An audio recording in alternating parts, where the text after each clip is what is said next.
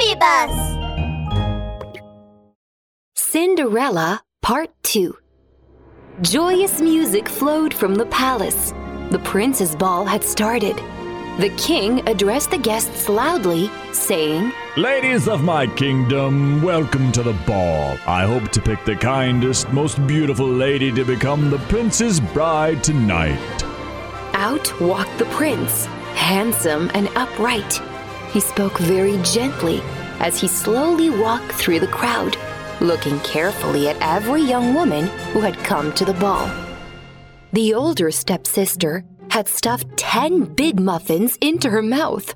When she saw the prince walking over, she rushed to push herself to the front. Mmm. Hey, Prince. Um, I'm so happy to see you. I like you very, very much. The younger stepsister also squeezed through the crowd to stand in front of the prince. Oh, Prince! Oh, I've wanted to be a prince's bride since I was little.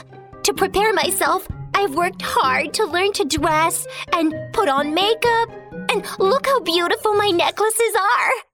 The prince really disliked the two stepsisters. Even though their gowns were very gorgeous, they don't fit them at all. But worse, they talked with their mouths full, which was really rude.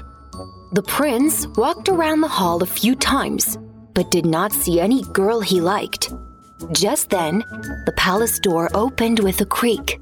Cinderella had arrived, and everyone's eyes were fixed on her. The crowd was curious to know who this beautiful girl was. Who is she? She's so beautiful, sparkling brighter than the stars in the sky. Is she a princess from the neighboring kingdom? Her crystal shoes are so sparkly. She's the most beautiful girl at the ball. The prince's attention was also drawn to Cinderella, and he walked straight up to her. Beautiful girl. May I have this dance? Cinderella stretched out her hand to the prince, and they danced one dance after another, sharing 12 dances in all. May I have your name, please? Cinderella did not have time to answer because the clock began to strike. Tick tock, tick tock, dong, dong, dong. It was five minutes before midnight. Cinderella remembered the tree fairy's words. She had to return home before midnight or the magic would vanish. She ran out of the palace and got into her pumpkin carriage. As she was hurrying, she lost one of her crystal slippers. Saddened at her sudden departure, the prince picked up the crystal slipper. He had no idea why Cinderella had left in such a hurry, but he made up his mind to find her. The prince sent out an order to search the whole kingdom for the owner of the crystal slipper. Whoever's foot fits this crystal shoe is the person I'm looking for. They searched more than half of the kingdom and still could not find the person who could wear the crystal slipper. One day, the prince and his guard came to a street and they passed by Cinderella's house. The prince saw Cinderella doing laundry in the yard. The laundry was piled as high as a mountain. Cinderella's bored stepsisters sat on the side, munching some snacks. The girl washing clothes is so hardworking and so pretty. The prince could not help sighing in admiration. He found himself walking into Cinderella's house. The guard thought the prince wanted to look for the owner of the crystal slipper in this house, so he shouted, Is there any girl in the house who can wear this crystal slipper? The older stepsister saw the prince entering the house and she quickly rushed forward. Me! Me! Get out of my way! Me first!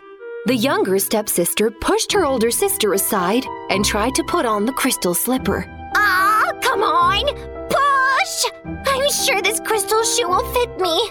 Big drops of sweat rolled down the younger stepsister's face. Her foot was too long, so try as she might, she could not squeeze it into the shoe. Your foot is too long. How can it fit into the shoe? Let me try. Let me try. I'm the owner of this crystal shoe. The older stepsister snatched the crystal slipper from her sister and tried to put it on her foot, but her foot was too fat and could not fit into the slipper. At this time, Cinderella, who had been doing laundry, walked into the room. She plucked up her courage and said to the prince, How do you do? May I try on the crystal slipper? Of course. Cinderella slid her foot into the crystal slipper. It fit perfectly, as if the crystal slipper was made specifically for her.